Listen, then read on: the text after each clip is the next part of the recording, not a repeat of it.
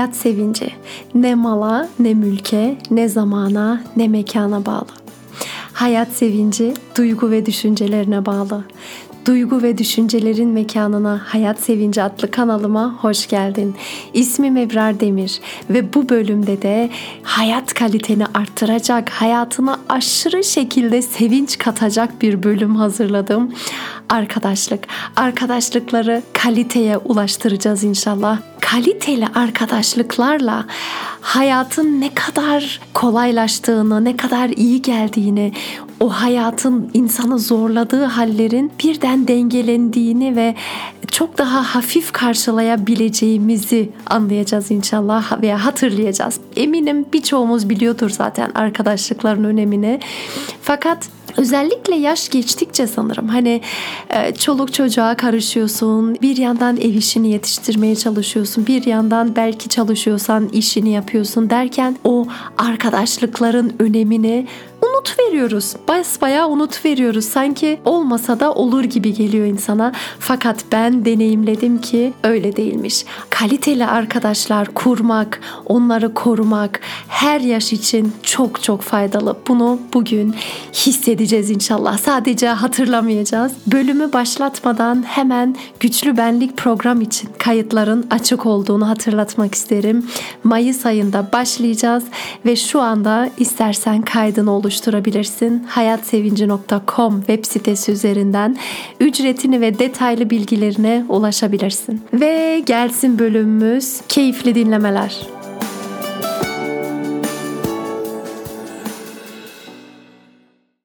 Kendimle geçirdiğim vakti çok çok seviyorum. Yalnız olmaktan da hoşlanan bir insanım aslında ama özellikle işten çıktım çıkalı. Yani işten çıktım çıkalı derken şu an çalışmıyorum anlamına gelmiyor.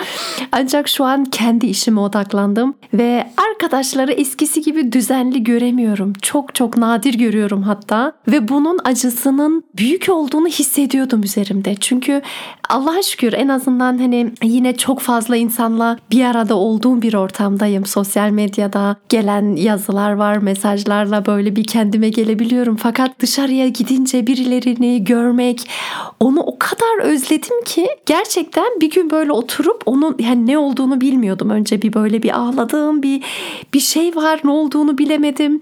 Hani Berraklık adlı podcast bölümünü dinleyenler bilir. O zaman böyle bir arayışa çıktım. Ne oluyor ya Ebrar sen niye mutsuzsun? Ne oldu? Bir şeyler oluyor sana falan.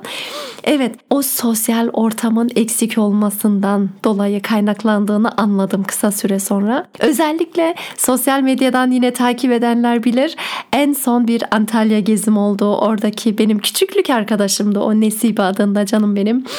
Oraya gidip geldikten sonra öyle bir şey oldu ki eşim diyor ki Ebrar diyor sen de böyle daha yüksekler daha uçuyorsun böyle daha tam kendinde değilsin sanırım bir şeyler söylüyorum ama anlamıyorsun diyor. Gerçekten o mutluluk hormonları sanırım bedende o kadar fazlaydı ki artık şey yapamıyordum ve dönüşte niye uyuyamadım diye anlam da veremiyordum. Mesela giderken gayet rahat uyuyabilmiştim. Fakat dönüşte uyuyamamıştım ki çok uykusuzdum sanırım mutlu olmanın verdiği bir durum. Tabii ki arkadaşın bir yönü de tehlike barındırıyor. Bunu da tabii ki göz önünde bulundurmakta fayda vardır. Çünkü bana şunu yazanlar var mesela hocam bütün arkadaşlarımı sildim, bütün insanları hayatımdan yok ettim. Oh çok rahatım, kafam çok rahat diyenler var. Çünkü biliyorum hani acı veren bir yönü de var bir beklentilere giriyorsunuz. İşte ama ben onun bunu bunu buna baktım. Ben ona bunu bunu verdim ama o bana o beni düşünmedi bile gibi hayal kırıklıklarına uğrama, ne bileyim mutsuz olma gibi çok çok ağır durumlar da yaşanıyor. Eyvallah. Bunun sebebine birazdan daha derin gireriz. Fakat arkadaşlıklar potansiyeller de içeriyor. Ciddi potansiyeller. Mesela terapi yerine geçiyor. Arkadaşımda aslında birazcık kendimi görebiliyorum. Belki içimde dert olarak beklettiğim ama berraklık oluşturmadığım şeyi arkadaşımda görüyorum ve aa o da yaşıyormuş diyorum. Böyle bir bakış açımı genişletebiliyor seçebiliyorum ve bir denge kurabiliyorum. Zorlukların yanı sıra böyle iyi vakit geçirebilmek veya anlaşılıyor olduğunu bilmek bile çok çok iyi hissettiriyor. O yüzden evet kabul ediyorum arkadaşlık durumları bir takım tehlikeler de barındırsa da yine de potansiyeli çok çok fazla ve o kurulan arkadaşlarla öyle rahat geçirebiliyorsun ki hayatı öyle iyi gelebiliyor ki sana öyle hayatın dengeleniyor ki onu arkadaşsız olduktan sonra anlıyorsun onun değerini. Ne oluyor ya falan hani no, şimdi hayat böyle değildi nasıl böyle oldu nasıl karamsarlıklar başladı falan. Gerçekten Allah arkadaşsız bırakmasın inşallah ki arkadaşın özel yönü şu da baktığımızda mesela aileni Allah senin için seçiyor. Allah seni bir ailenin içerisinde dünyaya getiriyor. Onu seçemiyorsun. Fakat arkadaşlarını seçebiliyorsun. Arkadaşlarınla bir destek grubu oluşturabiliyorsun. Zaten kelime anlamı da o. Arka daş hani e, birbirini destekleyen birbiri için var olan birbirinin arkasını tutan anlamına geliyor. Hatta çok sağlam bir kaynak olmasa da Hani eskiden askerler böyle sırtını taş gibi ya da ağaç gibi sert bir şeyin arkasına dayarmış ki düşmana karşı dursun. Arkadaş denildiğinde de arkamdaki taş anlamına da gelebiliyormuş. Hani sırtını sağlama almak gibi. Gerçekten de doğruluk payı var bence kesinlikle. Ve bu bölüme hazırlanırken Aristoteles'in arkadaşlıkla ilgili bir yazısına denk geldim. Diyor ki arkadaşlığın üç çeşidi var ama sadece bir tanesi gerçek arkadaşlığı temsil ediyor. Ve birinci aslında çok da gerçek olmayan bir arkadaşlık yönünü şu şekilde anlatıyor. Diyor ki fayda için arkadaşlık yapmak diyor. Bu ne anlama geliyor? İşte herhangi bir ortamda o ortamda iyi anlaşabilmek için veya benim işime yaraması için bir arkadaşlık kurmak. Aslında iş arkadaşları da buraya giriyor. Çünkü ben hani o seçtiğim bir arkadaş değil. O beni o iş ortamına getirmiş olan bir durum ve ben iş yerindeki arkadaşlarımla iyi geçinmeye karar veriyorum ve bu şekilde arkadaşlık kurmuş oluyoruz. Mesela bir seminere katılımcılar da olabilir. O seminere katıldım ve oradaki insanlarla geçinerek iyi bir ortam oluşturmak hedefim. Ya da belki komşuluk da buna giriyordur. Hani aynı yerde oturuyorum komşuluk biraz bir, bir alışveriş durumları da girebiliyor böylesi ilişkilerin içine ama bu şu anlamına da gelmiyor. Bu gerçek dostların iş arkadaşın olamaz. Komşularınla gerçek arkadaşlık kuramazsın anlamına gelmiyor tabii ki. Fayda için arkadaşlık yaptıktan sonra yine gerçek arkadaşlığa dönüşebiliyor eyvallah. Fakat e, kullanılmış bir durum da ortaya çıkabiliyor veya e, senin bazı durumlarından yararlanmak istenilen durumlar. Hani bu gibi arkadaşlıklardan var. İkinci arkadaşlık çeşidi Aristoteles'e göre zevk için arkadaşlık. Buranın tek bir amacı var. Güzel vakit geçirmek. Canım sıkılıyor ve diyorum ki hadi gel arkadaşım güzel vakit geçirelim. Buraya gidelim, bunu yapalım, keyif yapalım şeklinde. Fakat kötü gün geldiğinde o arkadaşlıklar da görünmeyebiliyor. Ve şimdi geliyoruz arkadaşlığın üçüncü çeşitine Aristoteles'e göre ve arkadaşlığın en güzeline, en uzun vadeli olanına ve gerçek dostluğu temsil eden kısmına geliyoruz. Erdem için arkadaşlık kurmak. Bu arkadaşlık türü çok çok nadir bulunduğu söylenir çünkü içtendir. Sadece belirli insanlarla, özünde iyilik olan insanlarla bir araya gelmek için kurulur ve bu çok fazla bulunmayan bir şeydir. Aşırı iyi hissettirir ve bu dostluk çeşidi gerçektir. Çünkü hem iyi zamanlarında güzel vakit geçirebiliyorsun hem zor zamanlarında bu insanlarla güzel vakit geçirebiliyorsun. Ve çok derinine girmedim açıkçası. Kendi kendime düşündüm. Dedim ki hmm, tamam bu erdem için arkadaşlık tam da bugünkü konumuza göre.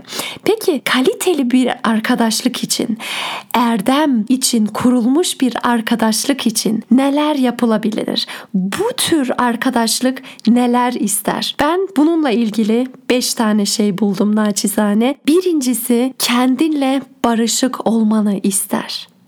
Hani başta böyle arkadaşlık tehlikedir de aynı zamanda demiştik ya. İşte burada bu çok önemli. Eğer ben kendimle barışık olmadığımda bazen dışarıya da yansıyor ki aslında bazen değil bu durum hep aynı. İç dünyan dış dünyana yansıyor. İç dünyanda neler varsa onlar taşıyabiliyor. Dışarıda gördüğün şeyler de onlar. Ve iç dünyanda eğer belirli insanlar için artık gaddarca düşünceler başladıysa, artık hayatın anlamını değersizleştiriyorsan yavaş yavaş arkadaşlıkların da sönüyor. Hatta şöyle bir şey oluyor. Zaten dostlukta yok ki arkadaşlık nedir gibi. Ondan sonra arkadaşlık sürerken bulduğun ufacık böyle hata ya da dikkatini çeken ufacık şeyde bile hemen onu da artık böyle değersizleştirip artık onu da biliyordum zaten. Hayat böyle zaten insanlar da böyle değersizleştirmeye başlarsın ve beklentiler yüklemeye başlayabilirsin. Dersin ki mesela aslında o bana böyle davranmalıydı. Bu böyle davranmadı. Ben olsam bunu yapardım. O bana bunu yapmıyor. Yok. Herkes senin düşündüğünü düşünmüyor bir kere. Herkesten aynı performans bekle. Bu tür işte insan böylesi şeylere girdiğinde arkadaşlık kuramaz ki. Çünkü sürekli iç dünyandaki o yargıları görürsün karşı tarafta. O olumsuzlukları. O da hiç iyi hissettirmeyen bir şey. O yüzden iç dünyanda barışık olmak. Bu o kadar önemli bir şart ki. Bu şey gibi hani müzik anahtarı olur da o anahtar açıldıktan sonra notalar başlar ya. İşte kendi içindeki barışla birlikte kendi içindeki o güzel anlamlarla değerlerle insana dair güzel düşüncelerle başlar dostluklar başlar hayattaki güzellikleri görmeler. Yoksa hep kötü yönünü görürsün. Diyelim ki tamam kendi içimizde barışı oluşturduk. insanlarla, kendimle, beni yaratanla, e, kendi içimdeki huzuru etrafıma artık yansıtabiliyorum. O zaman gelelim kaliteli arkadaşlığın istediği ikinci şeye. Hissetmek ister. Sadece böyle ben yapayım, o beni dinlesin, benden gelsin değil de aşırı şekilde hissiyatlara dayalı bir ilişkidir bu. Aslında her ilişki öyle. Aile, evlilik, anne, baba, çocuk ilişkilerinde hepsinde vardır bu. Evet ben hissediyorum. Karşı tarafın ne hissettiğini de hissedebiliyorum. Özellikle burada ben çok çok özel bir şey yaşadım Nesibe ile Antalya'daki arkadaşımla gitmeden birkaç ay önce e, böyle komik bir şey paylaştığını gördüm Instagram'da. Ben de fırsat bu fırsat daha birkaç gün önce onu rüyamda görmüştüm. Demiştim ki hazır böyle güzel bir şey de paylaşmış. Hemen ona yazdım. Dedim ki ya geçenlerde böyle olumsuz bir şekilde gördüm seni ama hayırdır inşallah rüyalar ters çıkar. İyisin değil mi Nesibe dedim. Ve o dedi ki yani e, çok da iyi sayılmam ama çok merak ettim sen bir söyle ne gördün dedi. Ve ben neler gördüğümü orada anlattım ve cevabı şu oldu. Ebrar ürperdim şimdi tıpkı senin anlattığın durumu yaşıyorum şu an dedi ve biz yıllardır görüşmüyoruz. O kadar yollarımız ayrıldı ki Almanya'dan küçüklük arkadaşım benim. Zaten Almanya'da da artık sık sık görüşemiyorduk. Fakat uzun yıllar görüşmediğimize rağmen nasıl olur da benim böyle rüyama yansır. Çok çok ilginç bir şey yaşadık aslında. Ve ben 4 yıldır Allah biliyor ki zaten gitmek istiyordum. Bir türlü gidememiştim ve bu rüyadan sonra dedim ki tamam ilk fırsatta inşallah gideceğim gideceksin Ebrar. Artık gitmenin vakti gelmiş. Hani artık böyle inşallah bir zaman yaparız olur falan değil artık ben zamanı organize edeceğim bir şekilde de, diye niyet etmiştim Allah biliyor. Nesibe'nin eşi de böyle hazır yurt dışına çıkacakmış ve hemen Nesibe bana yazdı Ebrar işte böyle böyle gelsene Dedim fırsat bu fırsat ve gittim. Ve hissetmekle ilgili aslında gittikten sonra da çok tatlı, çok hoş bir şey yaşadık. Orada Nesibe'nin kayınbabası ve iki arkadaşı ve o iki arkadaşı da bizim eskiden o camide buluştuğumuz insanlar. Tabii ki benim küçüklüğümü bilen amcalar. Üç amca. Mevlüt amca, Selahattin amca ve Kadir amca. Onlar da geldi. Onları görünce de böyle çocukluğuma gittim. Birlikte kahvaltı yaptık falan derken Selahattin amca orada böyle bir Nesibe'nin evine göz atmış. Bilmiyoruz tabii ki orada. Pazar günü bizi kahvaltıya davet ettiler. Dışarıda beraber kahvaltı yapalım dediler. Artık arkadaş olduk. Arkadaşım eşime öyle diyorum. Bunu arkadaşım Selahattin amca hediye etti. İşte bu bu kahvaltıyı arkadaşım Kadir amca bize davet etti falan. O davet edildiğimiz yere pazar günü kahvaltıya gittik ve o Selahattin amca kitap işte küçük bir şeyler çikolata gibi bir şeyler getirmiş bize hediye olarak. Nesibe'ye dedi ki ben dedi senin evindeyken fark ettim ki dedi sen eski şeyleri sen antika şeylerden çok hoşlanıyorsun. O yüzden bak sana bunu aldım dedi ve elinde bakırdan bir kase vardı böyle küçük ama Nesibe'nin sevincini görecektiniz. Bir kere o amca evde hissetmiş. Orada bakmış demiş ki Nesibe demek ki böyle şeyleri seviyor demiş ve Nesibe onu aldı eline o kadar sevindi ki çünkü onu analiz etmiş. Onun evindeki sevdiği şeylere göre ona bir hediye etmiş. Arkadaşımız Selahattin amca. Bunun sevincini anlatamam. O kadar güzel bir şey ki karşı taraf insanı ne kadar değerli görüyor, ne kadar e, bakıyor, hissettiklerini hissetmeye çalışıyor. Sanırım olay bu. Bu yüzden hissedilenleri hissetmek kaliteli bir arkadaşlığın olmazsa olmazı gibi geliyor bana. Kaliteli arkadaşlığın istediği üçüncü şey samimiyet sanki samimiyet boyutu hani evet konuştuklarımızda her zaman bir samimiyet boyutu vardır.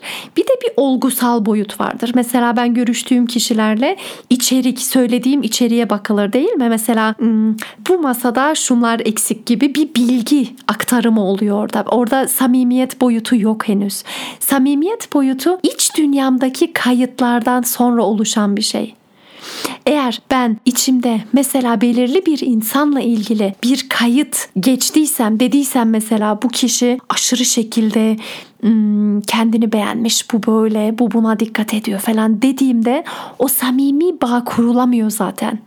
Tam tersine onun bana söylediği her şeye ben alınırım ve derim ki bunu derken ne demek istiyor acaba derim ve bundan hoşlanmam ve samimiyet boyutu zedelenmiş olur. Samimiyet boyutu gerçekten iç dünyada başlar ve karşı tarafa yansır ve bu samimiyet boyutu oluştuktan sonra az önce de dediğim gibi arkadaşınla istersen 20 yıldır ayrı kal bedenen, istersen 30 yıldır ayrı kal ama bir araya geldikten sonra birden o koskoca 20-30 yıl küçülür, hiç olur ve sanki o küçük ben bunu mesela e, eski arkadaşım Esma veya diğer liseden arkadaşlarım bir sürü arkadaşlarımda yaşıyorum bunu. Mesela uzak kalıyoruz ama bir araya geldikten sonra zaman diye bir şey yok. O zaman yine o küçük hallerimizle bir arada oluyoruz böyle. Hani bazen Instagram'da resimler oluyor teyzeler, yaşlı teyzeler buluşmuş da işte ne bileyim parkta oyun oynuyorlar, bir şey yapıyorlar.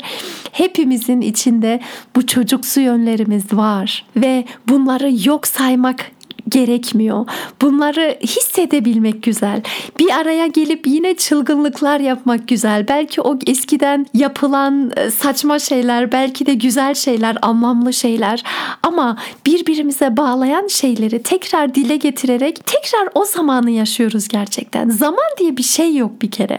Zaman o anı yaşa, o anı hatırladığım anda yaşayabileceğim bir şey. Bu muhteşem bir şey. Bunu kesinlikle dibine kadar kullanmamız gerekir. Kullanmak derken kötü anlamda söylemiyorum. Bundan faydalanmamız, yararlanmamız gerekir. Kaliteli arkadaşlığın istediği dördüncü şey yargılanmak değil, anlaşılmaya çalışmak.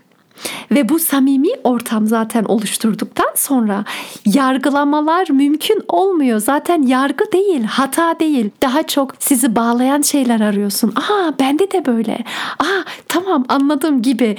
İşte o da insana aşırı iyi geliyor. Ee, insan o samimiyet boyutu yakaladıktan sonra arkadaşın sana kendi durumundan olsun, senle ilgili olsun, ne derse desin biliyorsunuz ki onu seni aşağılamak için, seni kötülemek için, sana zarar vermek için demiyor. Çok çok iyi biliyorsun ki aslında ikinizin hedefi bir. İkinizin hedefi birbirinize iyi gelmek. İkiniz için de en güzelini dilemek. Ve bununla ilgili Nesibe'den yine aklıma gelen bir örnek. Nesibe'nin böyle çok tatlı bir yönü de vardır böyle. Hani açık açık söyler de sana ne düşündüğünü. Mesela dedi ki Ben böyle bakıyorum Ebrar storylerine bazen böyle tutup geçiyorum senin storylerini diyorum ki ya bu kız yine gülüyor ya bu kız yine keyfi yerinde sanki hayat sevinci diye bir şey var falan. Mesela bunu diyebilmek e, aşırı samimiyet ister. Dostun sana böyle şey söyleyebiliyorsa ve dost anlatılan kişi de gülüyorsa ve çok seviniyorsa bu dostluk değil de nedir? Çok çok hoşuma gitti. Yargılamak yerine anlaşılmaya çalışmak, anlamaya çalışmak çok çok önemli ve kaliteli arkadaşlığın istediği beşinci şey de yüzde yüz elinde olanı verebilmek. Sadece yüzde yirmi, yüzde otuz hesaplar yapmamak. Elimden ne geliyorsa karşımdaki için onu verebilmek. Bu çok çok güzel. Ve bunu biz yine Nesibem'le dibine kadar yaşadık. Ben özellikle Antalya'dan döndükten sonra birkaç gün dedim ki ya dedim acaba gerçekten benim faydam dokundu mu ki Nesibe'ye? Çünkü Nesibe o kadar bir program hazırlamıştı ki. Gezdirdi bizi. Oraya gittik, buraya gittik. Tamam akşamları biraz konuşmaya çalıştık ama sanırım yetmedi ya diye düşünürken Nesibe'den mesaj geldi ve demiş ki böyle sesli ses kayıtları gönderdik birbirimize. Demiş ki ya Ebrar diyor siz bizdeyken böyle sabah uyanıyordum makinayı açıyorum bulaşıklar boşalmış. Yatak odasına gidiyorum yataklar serilmiş. Bir gün sabah uyandım kahvaltı yapılmış. Ebrar kendimi nasıl hissettim biliyor musun sanki ben bir arkadaşa ziyarete gitmiş gibi hissettim diyor. Oysa tabii ki beni ev sahibini evine alan kendisiydi. Ama demek ki ona da böyle rahatlamış hissetmiş. Bunu duyunca o kadar sevindim ki. Çünkü iyi dedim tamam. Hani o bana çok çok iyi geldi.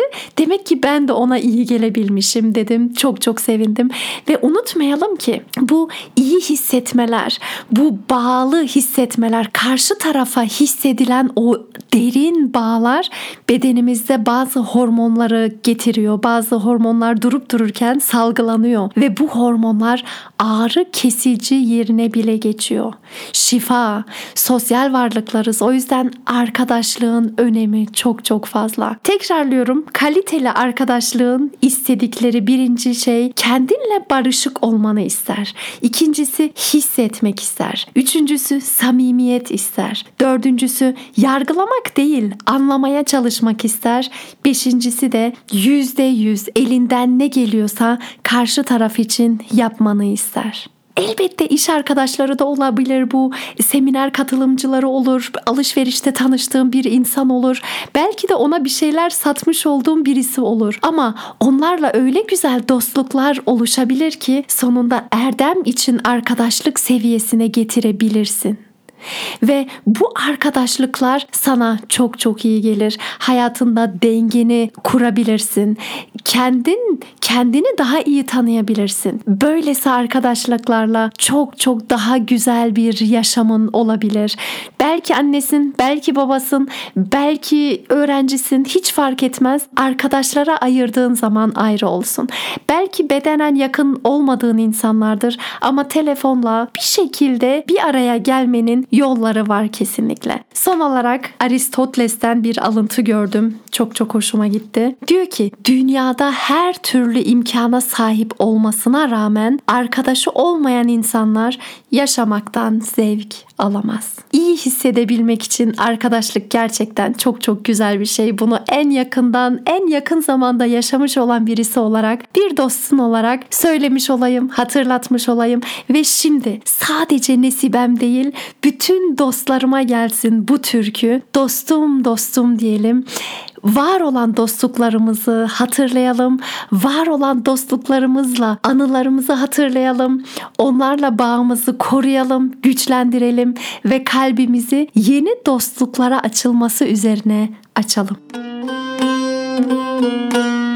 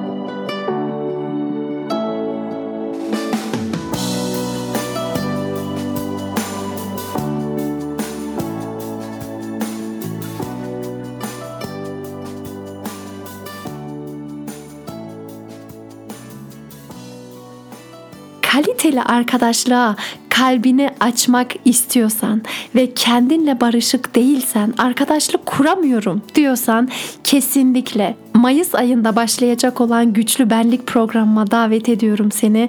Orada önce kendinle barışacaksın ve çok güzel, kaliteli arkadaşlar kurman için adımlar atacaksın. Bundan hiç şüphem yok. Bu yapı değil. Ben yapamıyorum. Böyle bir şey bana ait değil gibi görmeni istemiyorum. Hayır, yapabiliyorsun. Kendi içinde güzellikler kurduktan sonra etrafında da neler neler kurabileceksin. Bundan hiç şüphem yok. Bunu birçok katılan insanlarla birlikte başarabildik ve eminim seninle de başarabileceğiz. Eğer bu bölüm bana çok şey kattı, bazı aydınlanmalar yaşadım, arkadaşlarımı koruma isteği oluştu diyorsan eğer bu bölümü yakın arkadaşlarınla paylaşabilirsin. Belki de arkadaşlarınla hangi çeşit olarak tanıştığınızı ve şu an hangi çeşitte yaşadığınızı konuşabilirsiniz arkadaşlık bağlarımızın daha da sağlam olmasını umuyorum efendim. Dinlediğin için çok çok teşekkür ederim. Sevgilerimle Ebrar Demir.